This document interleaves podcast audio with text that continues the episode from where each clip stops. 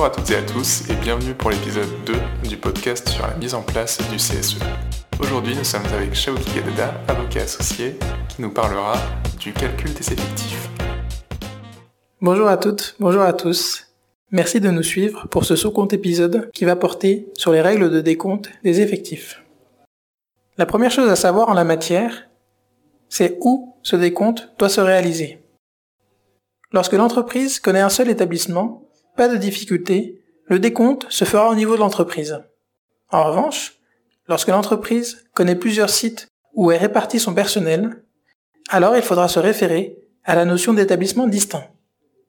Concrètement, si les différents sites constituent un établissement distinct, c'est au niveau de chacun de ces établissements que devra être compté les effectifs, et c'est au niveau de chacun de ces établissements que devra s'apprécier l'obligation de mise en place du CSE. Si en revanche, les différents sites ne constituent pas un établissement distinct, les effectifs de chacun de ces sites s'additionneront et c'est au niveau de l'entreprise que s'appréciera l'obligation de mise en place du CSE. Est-ce que tu peux me dire maintenant quelle est la deuxième chose à savoir? Une fois qu'on a déterminé où l'on doit compter nos effectifs, la seconde chose à savoir, c'est comment on compte nos effectifs. Les règles de décompte sont prévues par le Code du travail de façon assez précise, mais s'avèrent, en pratique, d'application relativement complexe. Le cas le plus simple est celui du salarié en CDI à temps plein. Pour celui-ci, pas de difficulté. Le Code du travail dit qu'il est compté intégralement dans les effectifs. Ça signifie qu'il va compter pour une unité. Il sera également décompté dans les effectifs s'il est absent de l'entreprise, par exemple pour maladie ou en cas de congé maternité. Cette règle se complexifie pour les autres formes de contrats, notamment pour les CDD, les contrats d'intérim, les contrats de mise à disposition conclus avec une entreprise extérieure et les contrats à temps partiel. Pour ces différentes catégories de contrats, une règle de prorata pourra s'appliquer.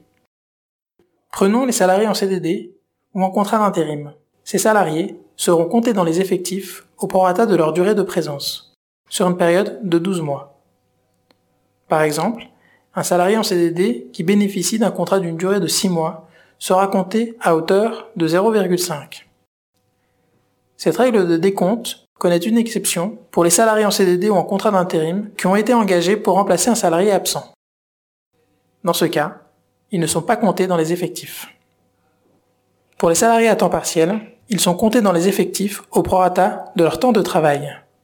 Pour ces salariés, la règle de prorata est la suivante l'on divise sa durée contractuelle de travail par la durée légale ou conventionnelle.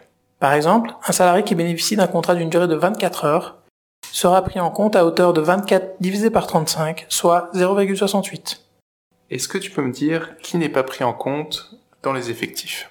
Effectivement, tout le personnel d'une entreprise n'est pas nécessairement compté dans les effectifs. Par exemple, les stagiaires ne sont pas comptés, les apprentis ne sont pas comptés, les titulaires d'un contrat de professionnalisation ne sont pas comptés non plus. Merci de nous avoir suivis pour ce second épisode.